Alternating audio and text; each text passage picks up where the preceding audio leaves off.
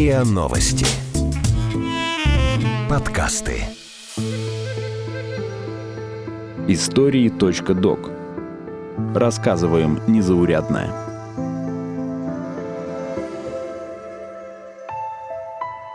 Любовь во время ГУЛАГа. От платонического чувства до рождения детей. Эпизод подготовлен при поддержке Музея истории ГУЛАГа –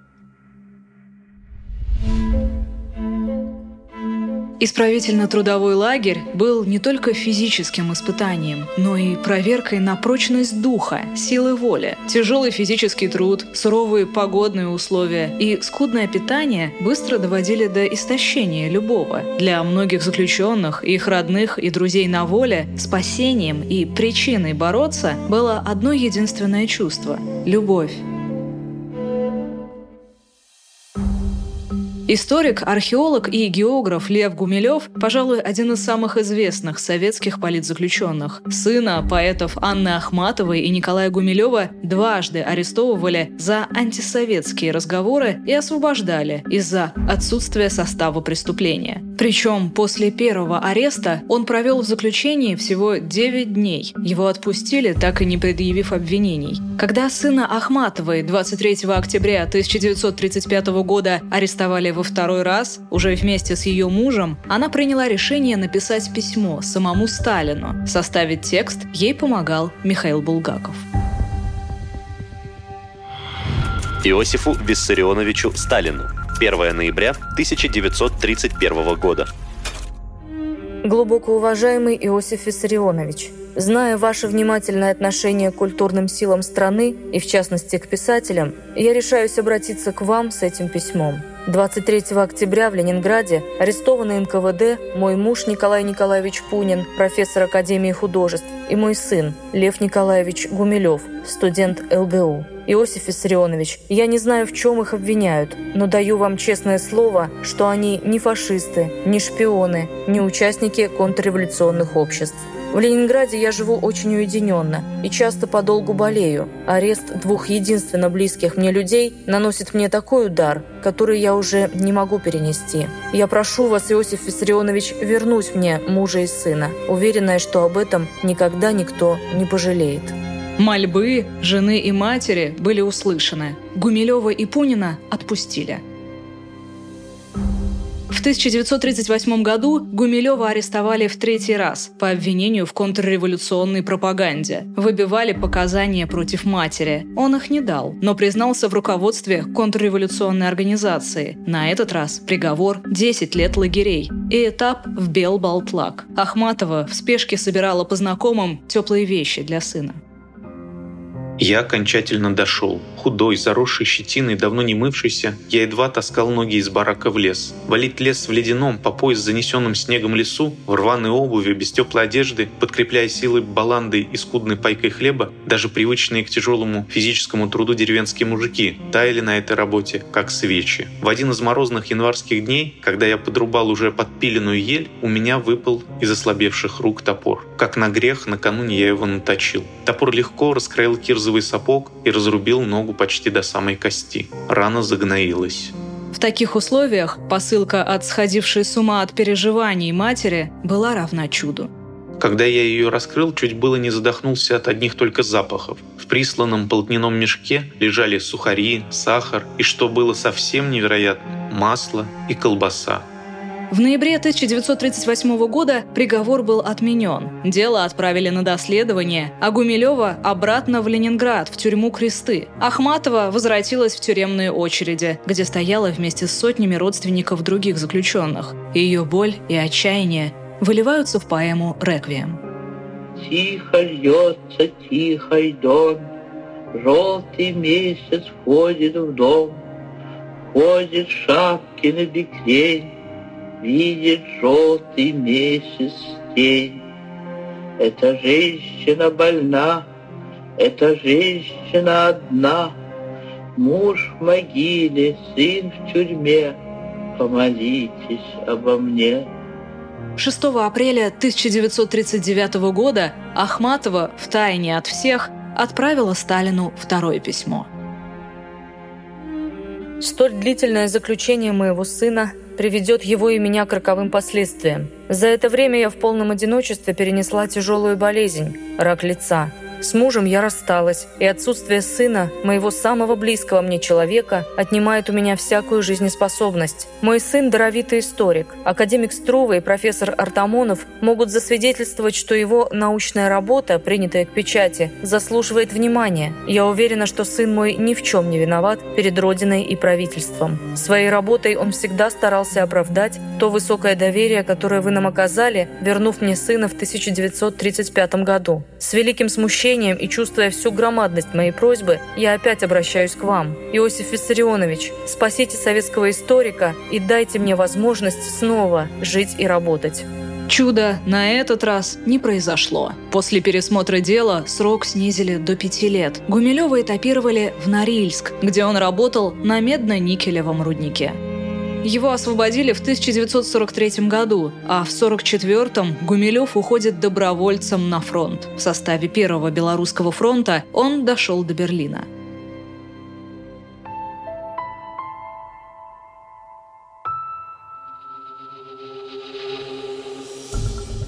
1917 году будущему философу и писателю Алексею Лосеву было 24 года. Он снимал комнату в купеческой семье Соколовых, где познакомился с их дочерью Валей, математиком и астрономом. Спустя пять лет они обвенчались. В 1930 году Лосев опубликовал труд «Диалектика мифа». В том же году под предлогом незаконных вставок за эту работу его арестовали. 5 июня в восьмую годовщину свадьбы за активное содействие мужу арестовали и Валентину Михайловну. В 1931 году Лосевым вынесли приговоры. Ему 10 лет исправительно-трудовых лагерей, ей 5 лет.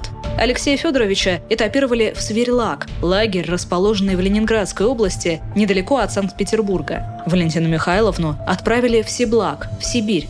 В заключении Лосев писал супруге многостраничные письма мелким почерком, неизменно называя ее «Ясочка, родная моя». Сиблак Заключенный Валентине Михайловне Лосевой. От заключенного Лосева Алексея Федоровича, Сверлак, Важены, 12 декабря 1931 года. Родная, вечная, незабываемая сестра и мать, жена и невеста, благословляю день и час, когда я увидел впервые твой ясный светлый лик, и среди всех испытаний и страданий ты единственная поддержка и опора, постоянная надежда и упование – даже если предстоит умереть в разлуке, то все-таки можно сказать, что недаром мы жили с тобой на свете, что мы узнали таинство любви и мира, которое неведомо людям и не имеет названия на человеческом языке. Помни, что твой муж видный писатель, и что он не может быть в течение десяти лет дровяным сторожем. Кроме того, я отбываю наказание в течение уже почти двух лет. Многие в моем положении уже освобождены. Только смотри, когда явишься перед моими глазами, чтоб была здорова, весела и полна сил. Нам предстоит еще большой путь. Вечно твой А. Находясь в разных лагерях, в тысячах километров друг от друга, супруги Лосевы вели переписку друг с другом и с родителями. Почта работала с перебоями. Приходилось одно и то же писать по несколько раз, а письма нумеровать. Боровлянка, 13 декабря 1931 года. Далеко мы как друг от друга. Здравствуй, родной, ненаглядный мой человек. Вот уже скоро два года, как мы с тобой не вместе, и до сих пор не наладилась даже письменная связь. Свирстрой. 10 июля 1932 года. Номер 27. Повторно. Милая, родная, что же ты мне ничего сюда не пишешь? Неужели на медвежку мои письма не доходят? Я получил от тебя только телеграмму 3 июля, посланную, кажется, 28 июня. Но и в таких условиях Валентине Михайловне удалось собрать для мужа посылку. Станция Свирь Мурманской железной дороги. Почтовое отделение Важина. Второе отделение Сверлага ОГПУ. Заключенному Алексею Федоровичу Лосеву. Боровлянка. 13 февраля 1932 года. Номер 6. Я послала тебе посылку. Ах, как было приятно ее собирать и посылать. Так же, как бывало, ухожу куда-нибудь в твое отсутствие. и оставляю сладкое на столе. А ты придешь без меня и увидишь. Вечная ты моя голубушка, замечательный ты мой, удивительный человек. Твой простой человек В. Слушай, что ты наделала? Сегодня получила тебя посылку, повергшую меня сразу и в восторг, и в умиление, и в недовольство. Ты ведь с ума сошла. Собрала, небось, последнее. Небось, копила столько, чтобы утешить меня. Разве можно делать такие вещи? Я только что хотел тебе написать, чтобы ты этого не делала. А ты перехитрила меня, вероятно, недели на три. Теплые слова к любимому человеку чередовались в этих письмах с описаниями быта, состояния здоровья, душевными переживаниями и, конечно, информацией по делу. Прилагаю копию заявления, посланного мною в Москву, к прокурору по делам УГПУ. Вчера послала заявление в Новосибирск прокурору по надзору за УГПУ. Просила соединить нас с тобой. Во-первых, потому что старикам трудно нам помогать врозь, а без поддержки мы оба с плохим здоровьем не можем. Во-вторых, твоя инвалидность и практическая беспомощность создают для меня такую нервную обстановку, что я не могу работать нормально в лагере. Такое же заявление послали в Красный Крест Пешковой. Прости за почерк. Еще перо сломанное, и другого нет. Находясь в разных трудовых лагерях, супруги старались получить хотя бы свидание. За это время Валентину Михайловну из Сиблага перевели в Белбалтлак, в Карелию, а Лосева то ли по ошибке, то ли специально хотели отправить в Сибирь. Свирстрой. 14 июня 1932 года. Я немедленно обратился в здешнее ИСО с заявлением, в котором пишу, что мои родные хлопотали о соединении меня с женой в одном лагере, но что за это время жену перевели на Белобалтлаг, и что приказ о направлении меня в Сиблаг является недоразумением, что мне надо следовать не в Сиблаг, но на Медвежью гору. Мое отправление временно задержано и дано знать в управление свирских лагерей. Приписка наверху страницы. Любовь сильнее смерти.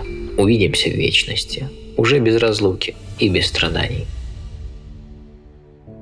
Позже недоразумение разрешается, и Лосева отправляют в Белбалтлак.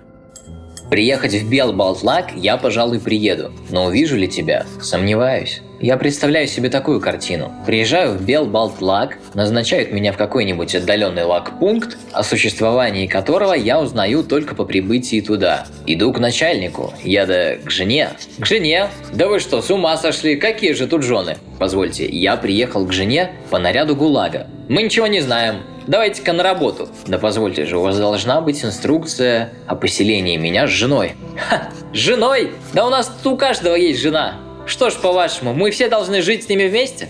Так и получится. Будем жить в одном лагере. Предвидя эти издевательства, я не хотел подвергать себя и тебя этой пытке, этой жалкой участи, когда гимназисту запрещено встречаться с гимназисткой, и они кроются где-нибудь в темных углах, видясь урывками на несколько минут. Ведь в женский барак, по крайней мере у нас, входить мужчинам строго запрещено под страхом карцера. Также и женщины в мужской. Если можно, прими там какие-нибудь меры. А впрочем, какие меры ты можешь принять? Если дадут мне свидание с тобой, то дадут по-человечески, конечно. Причем тут решетки. Снимем комнату на определенное число дней и будем жить вместе. За эту возможность побыть хоть несколько часов вместе я готова быть на общих работах, в палатках, как угодно. Здесь жизнь мужчин и женщин совершенно свободная. Надо работать, а остальное не важно. Благодаря главе политического Красного Креста и супруге Максима Горького Екатерине Пешковой Лосевым удалось объединиться на Медвежьей горе в Белбалтлаге. В 1933 году, после завершения строительства Беломорско-Балтийского канала, оба получили досрочное. Валентина Михайловна оказалась в Москве раньше супруга и хлопотала по его освобождению. Медвежья гора. 17 сентября 1933 года.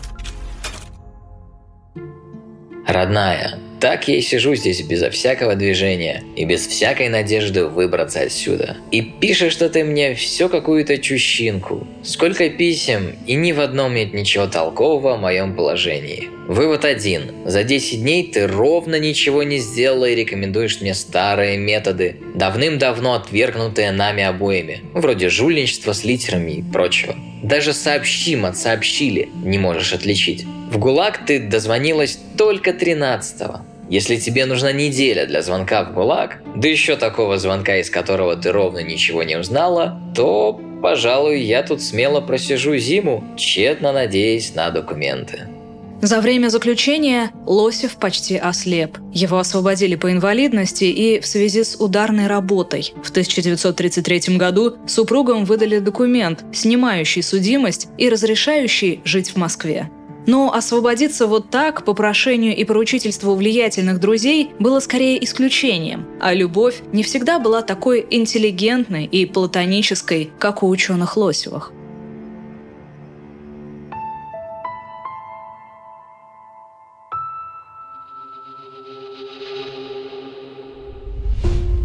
Писательница и актриса Хава Волович родилась в 1916 году в городе Мена Черниговской области. После школы работала наборщицей в типографии, а затем литературным корректором в местной газете. Хаве был 21 год, когда в августе 1937 ее арестовали по обвинению в антисоветской агитации.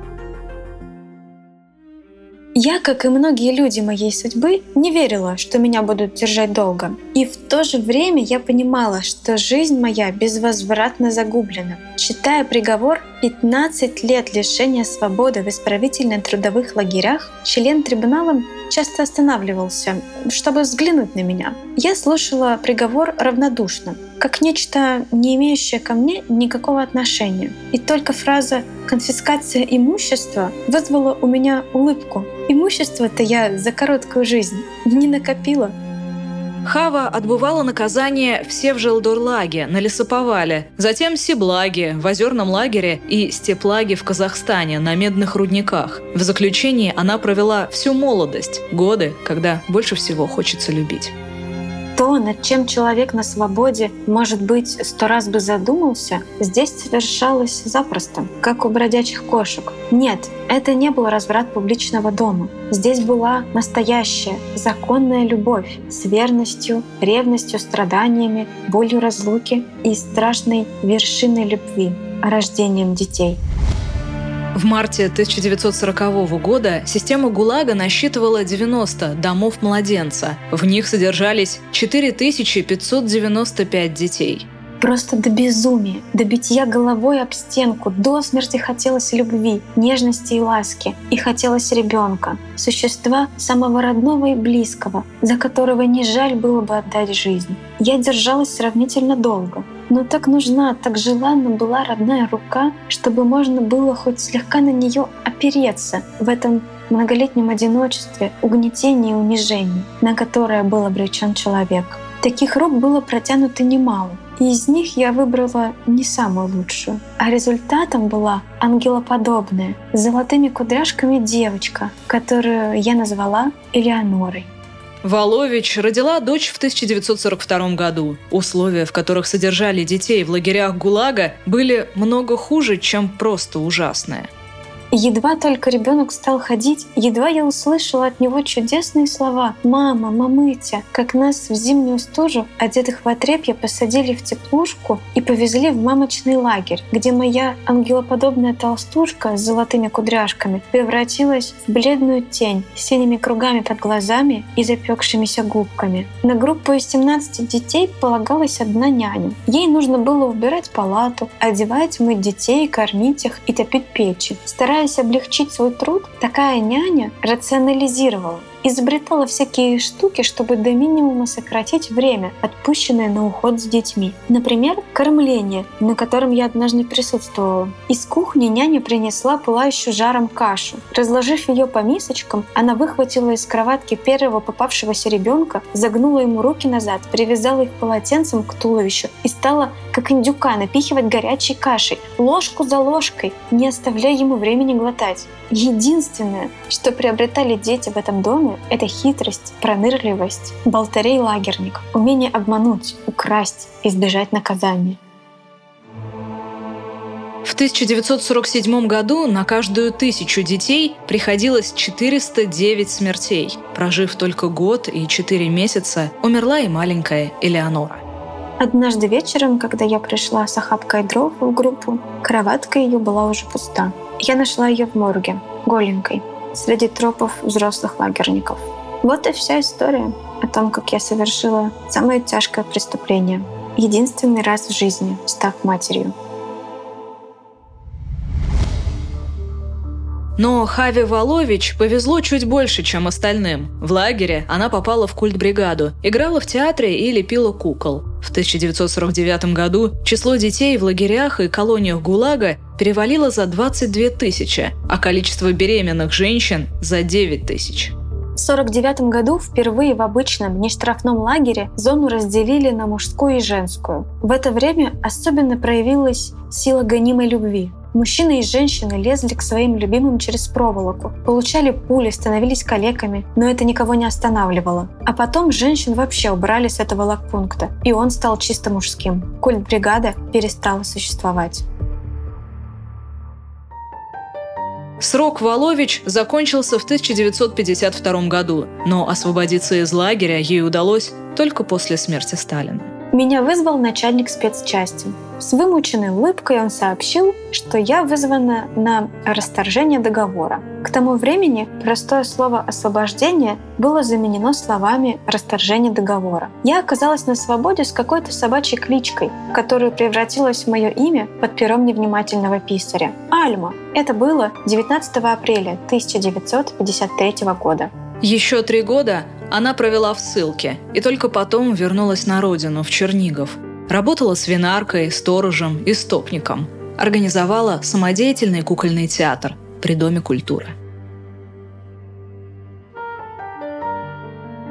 А если когда-нибудь в этой стране Воздвигнуть задумают памятник мне, Согласие на это даю торжество, Но только с условием не ставить его не около моря, где я родилась. Последняя с морем разорвана связь.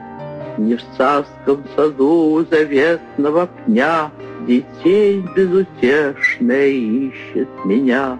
А здесь, где стояла я триста часов, И где для меня не открыли засов,